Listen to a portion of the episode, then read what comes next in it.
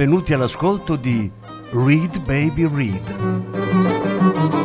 un programma di reading letterario radiofonico a cura di Franco Ventimiglia e Claudio Desser. Voce Franco Ventimiglia. Regia Claudio Desser.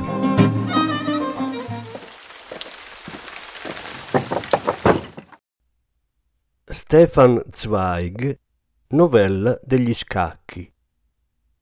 Settima parte. Tastai la stoffa e all'interno sentii una forma rettangolare, un oggetto pieghevole, che frusciava appena un libro, un libro. E come una folgore mi attraversò il pensiero, rubalo. Forse ci riesci, puoi nasconderlo nella cella e rimetterti a leggere, a leggere. A leggere, finalmente puoi tornare a leggere. Quel pensiero penetrò in me, agendo come un potente veleno. All'improvviso iniziarono a ronzarmi le orecchie. Il cuore prese a battere all'impazzata. Le mani si fecero di ghiaccio e non mi ubbidirono più.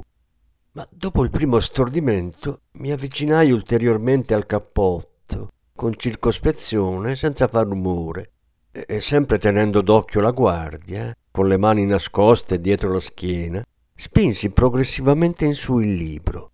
E poi un'ulteriore mossa, una spinta leggera, prudente.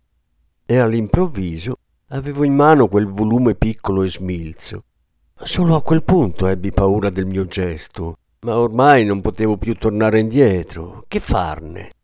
Lo infilai nei pantaloni dietro la schiena, nel punto in cui erano trattenuti dalla cintura, e da lì pian piano lo spostai verso il fianco per poterlo tenere fermo mentre camminavo, con la mano militarescamente tesa lungo la cintura dei pantaloni. Adesso dovevo fare la prima prova. Mi scostai dal guardaroba un passo, due passi, tre passi. Funzionava. Bastava che premessi la mano contro la cintura e potevo reggere il volume muovendomi.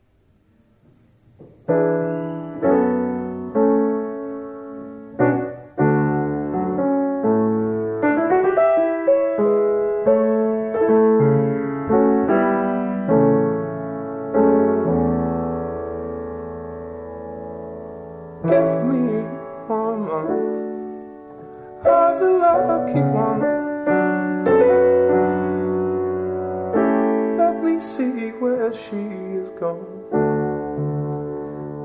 me see where she has gone. Let me see where she has gone.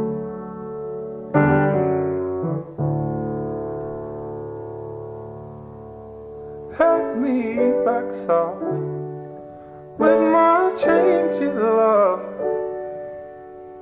Never told her where the I never told her where the fear comes from. I never told her where the fear comes from. Halfway through night, she won't have come or seen where I have been in the time we were undone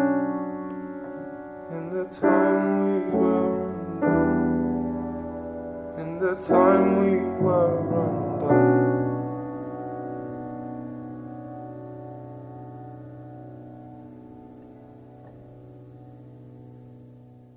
Poi fu il momento dell'interrogatorio. Mi richiese uno sforzo ancora maggiore del solito, perché in realtà quando rispondevo concentravo tutte le forze non sulla mia deposizione, ma su come reggere il libro senza darlo a vedere. Per mia fortuna, questa volta fu breve e riuscii a portare il volume sano e salvo nella mia camera. Non voglio trattenervi con tutti i dettagli, ma una volta proprio a metà del corridoio mi scivolò pericolosamente lungo la gamba e dovetti simulare un attacco di tosse per piegarmi e sospingerlo indenne sotto la cintura ma ne fui ampiamente compensato quando rientrai in quel mio inferno, finalmente solo, eppure non più solo. A questo punto immaginerete che il libro l'abbia subito preso, osservato, letto, neanche per sogno. Volevo prima pregustare appieno il desiderio di averlo, un desiderio meravigliosamente capace di solleticare i miei nervi e di prolungare ad arte le mie fantasticherie, su quale specie di testo preferivo avere rubato. Stampato fitto, soprattutto con molte, molte lettere, molte pagine sottili, affinché la lettura si prolungasse. E poi desideravo che fosse un'opera in grado di impegnarmi intellettualmente, nulla di superficiale, di leggero, bensì qualcosa che si potesse imparare, imparare a memoria. Delle poesie e, se possibile, che sogno temerario, Goethe o Omero. Alla fine però non riuscii più a tenere a freno la mia bramosia, la mia curiosità. Sdraiato sul letto, in modo che la guardia, prendo all'improvviso, non mi scoprisse, estrasse il volume da sotto la cintura.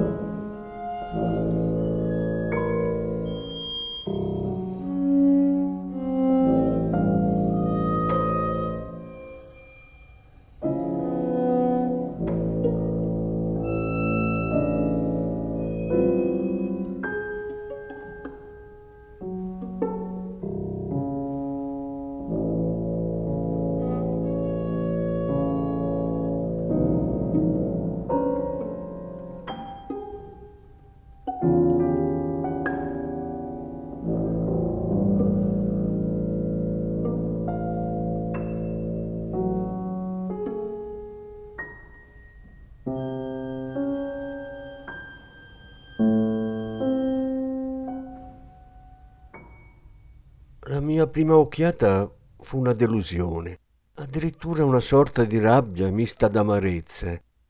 Quel libro conquistato affrontando un enorme pericolo, atteso con tante ardenti aspettative, non era che un compendio di scacchi, un'antologia di 150 partite famose.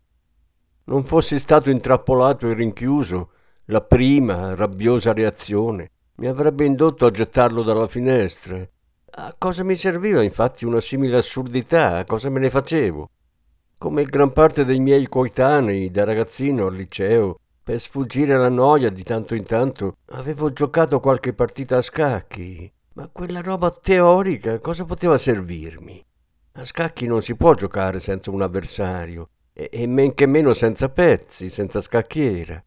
Di malumore iniziai a sfogliare le pagine, nella speranza di scoprire qualcosa di leggibile, magari una prefazione, un'introduzione all'uso, ma trovai solo i semplici schemi di partite e sotto di essi delle cifre a prima vista incomprensibili, A2, A3, CF1, G3, eccetera.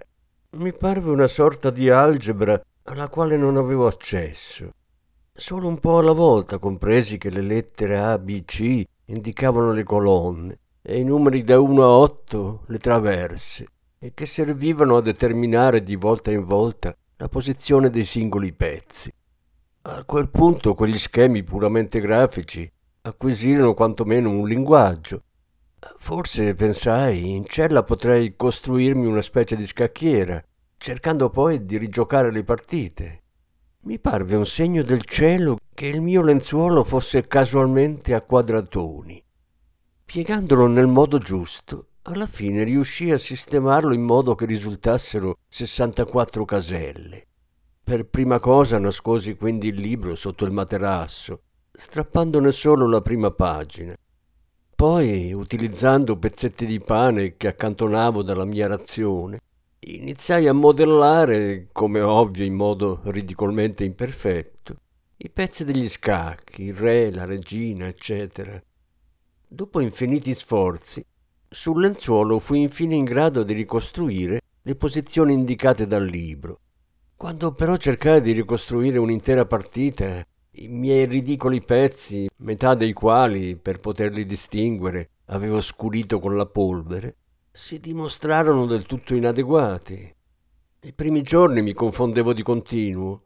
Cinque, dieci, venti volte dovetti riprendere da capo quella partita.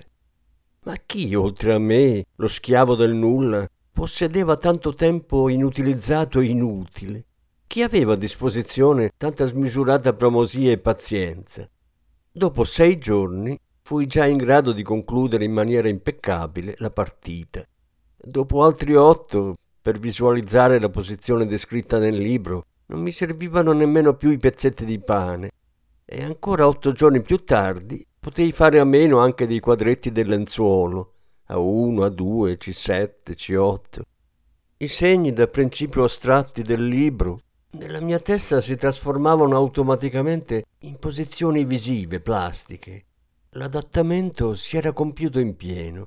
Avevo introiettato la scacchiera e i pezzi. E come a un musicista esperto è sufficiente un semplice sguardo allo spartito per sentire le diverse voci e il loro accordarsi, a me bastavano le sole formule per farmi un'idea di una determinata posizione. Passarono altre due settimane e fui perfettamente in grado di giocare a memoria, o come si dice in gergo alla cieca, ogni partita del libro. Solo allora iniziai a comprendere che impagabile sollievo mi procurasse il mio sfrontato furto, perché all'improvviso avevo un'attività insensata, inutile se volete, ma comunque un'attività che annullava il nulla intorno a me le 150 partite erano un'arma meravigliosa contro la opprimente monotonia dello spazio e del tempo. Per conservarmi il fascino della nuova occupazione, cominciai a suddividere con precisione le mie giornate. Due partite il mattino, due il pomeriggio, la sera poi una rapida ripetizione. Così facendo le mie giornate, che altrimenti si dilatavano informi come gelatina, erano piene io ero occupato senza stancarmi perché il gioco degli scacchi, fissando le energie intellettuali su un ambito molto delimitato, ha lo straordinario vantaggio di non stancare il cervello neanche quando gli richiede un enorme sforzo mentale, ma anzi casomai di accentuarne l'agilità e il vigore.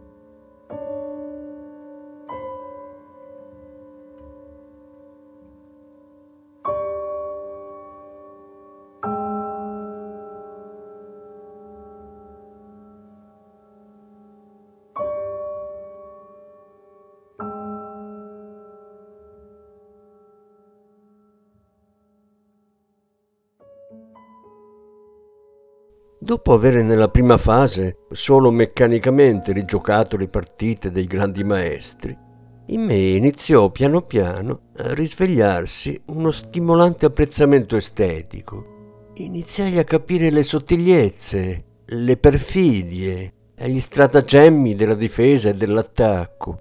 Mi impadronii della tecnica del prevedere, del combinare, del contrattaccare e ben presto riconobbi la nota personale che ogni singolo grande maestro metteva nel suo peculiare modo di condurre la partita, con la stessa sicurezza con cui sulla scorta di pochi versi si identifica l'opera di un poeta. Quanto era iniziato come semplice svago, si trasformò in un godimento. E i grandi strateghi degli scacchi, come Alikin, Lasker, Boguljobov, Tartakofer, divennero gli adorati compagni della mia solitudine.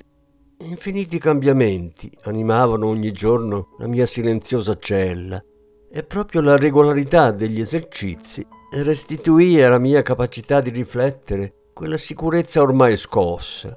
Sentivo che il cervello si rinvigoriva e grazie alla costante disciplina mentale in un certo senso si affinava.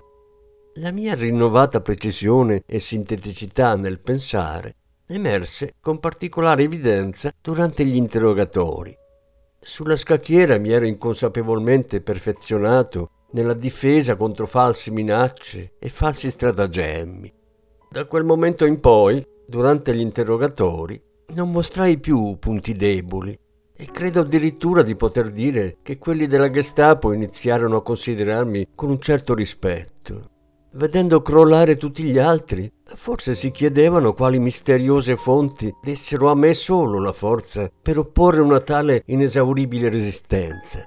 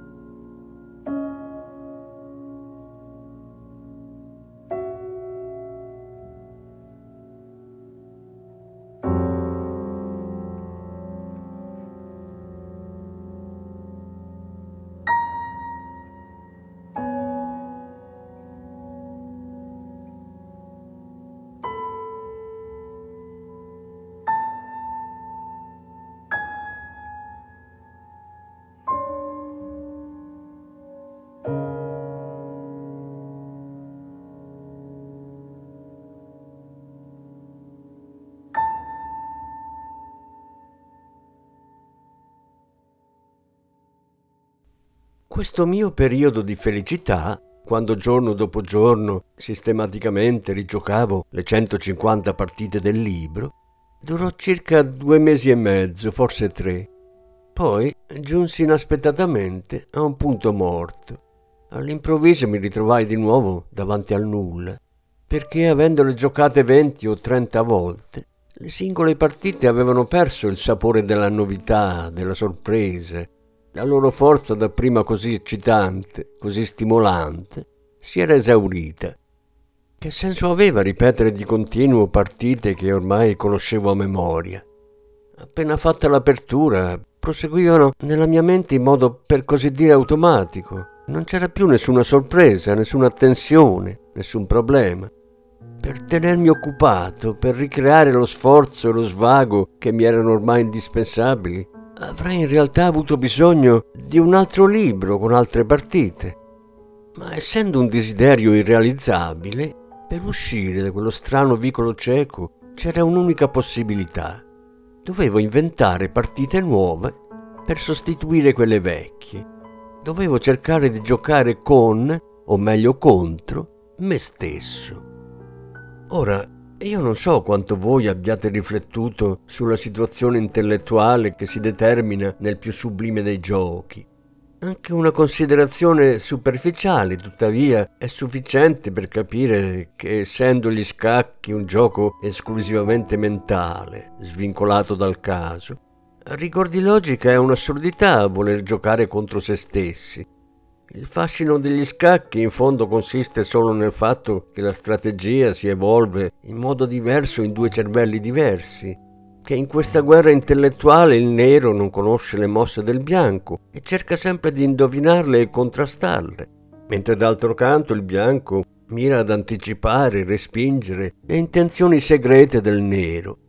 Quando nero e bianco sono un'unica persona, viene a determinarsi la situazione paradossale per cui lo stesso cervello deve allo stesso tempo sapere e non sapere qualcosa.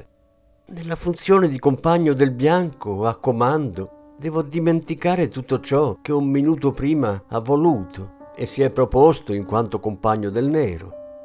Una simile attività mentale sdoppiata presuppone in fondo una completa scissione della coscienza una capacità di aprire e chiudere la funzione del cervello come in un'apparecchiatura meccanica. Voler giocare contro se stessi negli scacchi è un paradosso come volere la botte piena e la moglie ubriaca. Bene, per farla breve, nella mia disperazione, per mesi, tentai di realizzare questa assurda impossibilità. Ma se non volevo essere preda della pura follia o di un completo marasma mentale, non avevo altra scelta, dovevo fare così.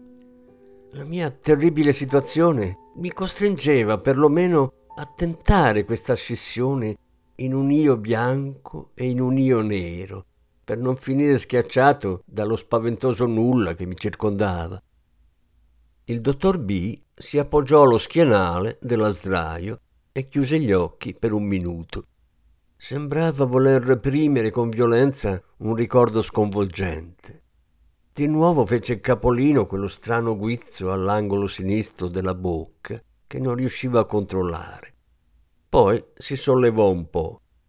Bene, sin qui spero di essere riuscito a spiegare tutto con una certa chiarezza.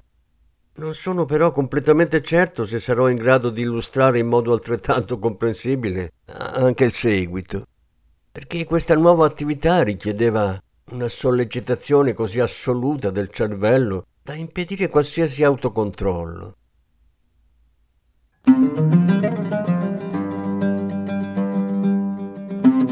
Avete ascoltato Read Baby Read, un programma di reading letterario radiofonico a cura di Franco Ventimiglia e Claudio Tesser.